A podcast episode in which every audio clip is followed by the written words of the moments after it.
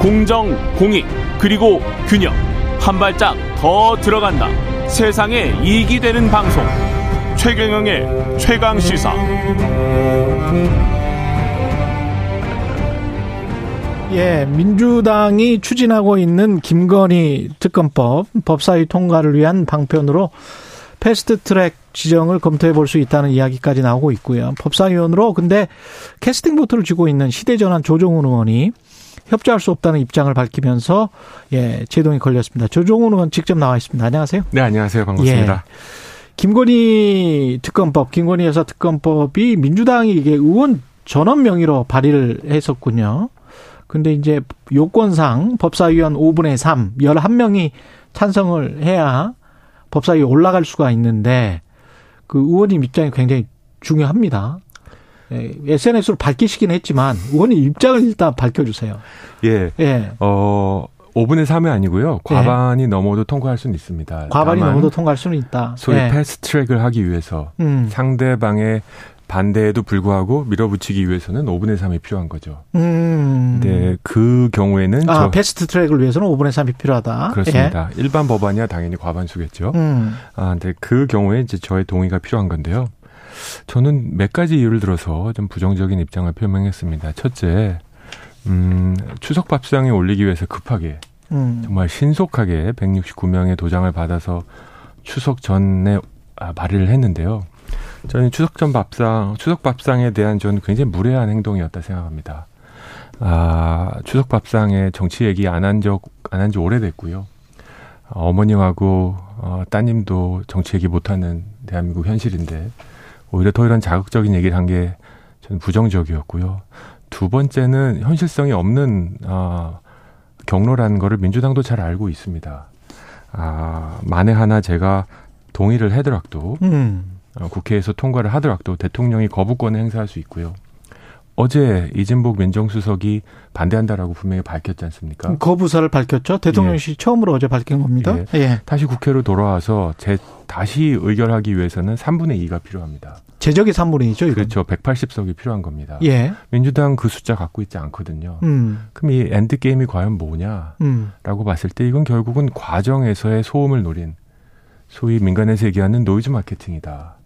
정치 쇼다라는 생각이 들었고 음. 거기에 제가 초대받은 적도 없고 음. 참가하겠다고 한 적도 없는데 그 쇼 포스터에 출연 조정은 이렇게 써놓으신 것 같아요. 음. 어, 여러 언론들에서 들려 나온 거 보면 민주당에서 아, 조정은 의원의 찬성까지 하면 패스트 할수 있다 이러셔가지고 음. 전화 한 통 없고 연락 한 번 없으셨는데 저의 참석 찬더석을 기정사실화 해가지고 아. 제가 제 입장을 좀 밝혀야겠다 하고 아. 몇줄 적은 겁니다. 그래서 반대를 했다. 네. 예, 반대하는 의사를. 근데 이제 그 말씀을 쭉 듣다 보면 조홍천 의원은 결국 민심의 향방이 중요하지 않겠느냐 이런 말씀을 하시더라고요.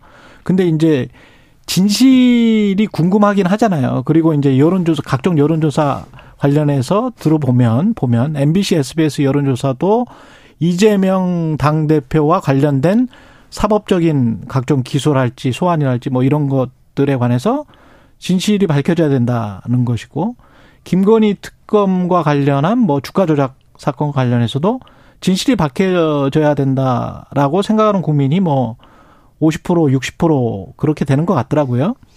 근데 어떤 다른 방법이 있을까요? 그러면 진실을 밝힐 수 있는 다른 방법이? 어, 두세 가지인 것 같습니다. 예. 진실을 밝힌다라는 거에 전 동의하고요. 예. 근데 이렇게 추석 밥상에 급하게 특검으로 현실성 없는 방법으로 진행했다라는 거에 대해서는 저는 반대하고요. 아. 어, 두세 가지 말씀드리고 싶어요. 첫째, 지금 특검에 나왔던 내용들 다 우리 대선 과정에서 알고 있었던 내용입니다. 의혹으로서는. 그렇죠. 예. 예. 그리고 우리 국민들 다 이런 거 반영해서 투표하신 겁니다. 아. 그렇죠. 근데 그 추석 직전에 뉴스타파 보도를 통해서 녹취록이 공개가 됐잖아요. 그걸 예. 보면 이제 매수 주문을 시킨 것 같은 그런 예, 게 나오니까 매수 주문을 시킨 게 주가 조작으로 등치되지는 않습니다. 음. 저도 이제 회계학을 했던 사람으로서 그렇죠. 예. 예 그런 게 한 가지가 있고요. 예.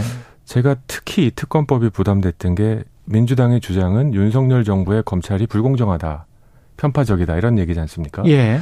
이번에 발의한 특검은 민주당만 아, 특별 검사를 임명할 수 있습니다. 아. 다른 정치 세력 어떤 사람도 어, 검사를 임명할 수 없습니다. 음. 그러면 민주당만 임명한 특검이 결과를 갖고 나왔을 때 다른 정당, 다른 정치 세력이 인정할 수 있을까요? 지금 말씀하시는 거 보니까 이제 시기, 네.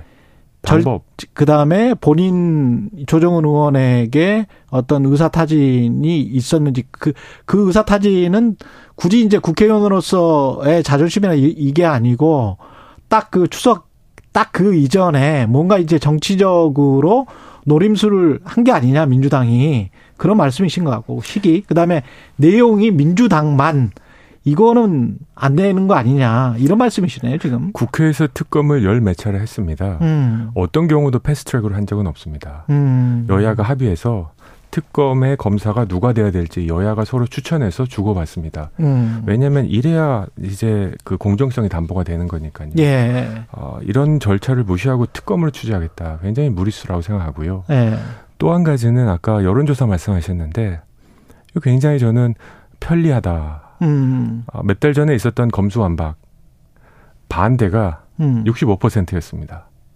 음, 그렇죠. 민주당이 검수완박을 예. 밀어붙였을 때 예. 65, 55 한 번도 과반을 내려가 본 적이 없습니다. 검수완박을 반대하는 여론이. 아, 그거는 약간 좀 다른 게 예. 여론조사는 그 이후의 시점이고요.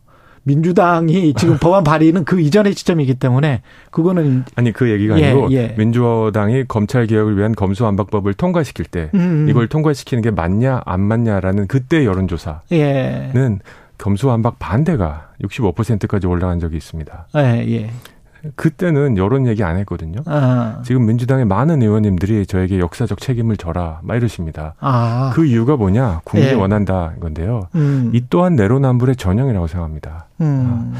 아, 편리하게 선택적으로 여론조사 숫자를 들먹이면서 어, 역사적 책임을 져라라고 이제 어, 정말 일방적으로 밀어붙이는 어, 그런 행위도 민주당의 내로남불적인 성향 그리고 집단주의적 성향을 반영한다라고 저는 생각합니다. 근데 그 진실을 밝혀라라고 생각하는 국민들이 많은데 중도층도 근데 좋습니다. 이게 법사위에서 무조건 거부될 것이다. 그리고 대통령은 무조건 거부권을 행사할 것이다. 이것도 그 잘못된 가정이나 전제가 아닐까요? 진실을 밝히는 방법 저는 두 가지라고 생각합니다. 예. 국민들이 진짜 원하는 건 어, 김건희 여사가 갖고 있는 의혹들. 어. 그때는 이제 개인 사인이었지 않습니까? 지금은 대통령이라는 최고 권력자의 배우자인데 음. 이런 배우자가 됐을 때 오히려 더 크게 이런 의혹들이 현실화되면 어떡할까? 증폭되면 어떡할까? 음. 그게 가장 걱정되는 겁니다. 박근혜를 우리가 겪었기 때문에 또 이런 사태가 나면 어떡할까? 저는 음. 제가 있는 중도 어, 말없이 언론을 보고 댓글 달지 않은 많은 분들의 생각은 김건희 여사 의혹은 다 알고 찍은 거고 0.73이든 뭐든 국민이 결론 낸 거고 그래서 윤석열 대통령 찍었다. 의혹이 있다는 건 다 인지하고 아니 그러면 그게 의혹이 있으면 뭐 검찰 수사를 해서 제대로 수사를 해서 기소가 잘 안 되고 있는 지금 검찰의 상황이면 검찰이 뭔가 정권의 눈치를 보는 것 같기 때문에 그러면 특검을 해야 된다는 그 논리는 어떻게 방어를 하실 수 있어요? 저는 검찰 수사가 만약에 부족했다라는 음. 인식이 있다면 그럼 공수처를 활용해 봅시다. 공수처 음. 우리가 민주당 밀어붙여서 만든 거 아닙니까? 예. 공수처가 그런 거 하라고 만든 거 아닐까요? 처음부터 특검을 들여맬 수는 없다고 생각하고요. 네. 특검은 저는 핵폭탄적인 입장이 겁니다. 그렇군요. 두 번째로 저는 정치가 더 긍정적이고 미래지향적이려면 앞으로 발생할 위험을 막기 위해서 특별감찰관 제도 제발 좀 도입하자라고 여기서 또 한번 외치고 싶습니다. 특별감찰관 제도. 예. 박근혜 정부 시절에 이석수 특별감찰관이 우병우를 드러내서 세상에 음. 이렇게 된 거지 않습니까? 예. 근데 지난 5년 동안 문재인 정부가 특별감찰관 임명하라는 요청에 전혀 응답하지 않고 한 명도 음. 임명하지 않았습니다. 그래서 지금 특별감찰관 주장을 좀 머쓱하고 하고 계신데 저는 잘못한 건 잘못했다고 인정하고 특별감찰관 임명해서 특별감찰관을 임명하면 대통령과 사촌 그리고 수석 이상의 대통령실의 비회 행위를 감찰할 수 있습니다. 근데 그거는 앞으로고 그렇죠. 그 이전에 가령 어떤 사람이 정말로 어떤 사건, 주가 조작 같은 사건에 관련이 돼 있었다면 그리고 그게 만약에 묻혀버린다면 그게 특히 그게 권력 때문에 그렇다면 이런 가정을 지금 국민들이 하고 있는 거 아니에요? 네.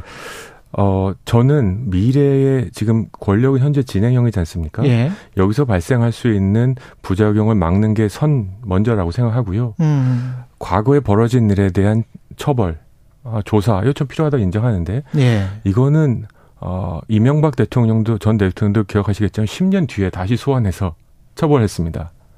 기억나시죠? 이게 그럴 일인가요?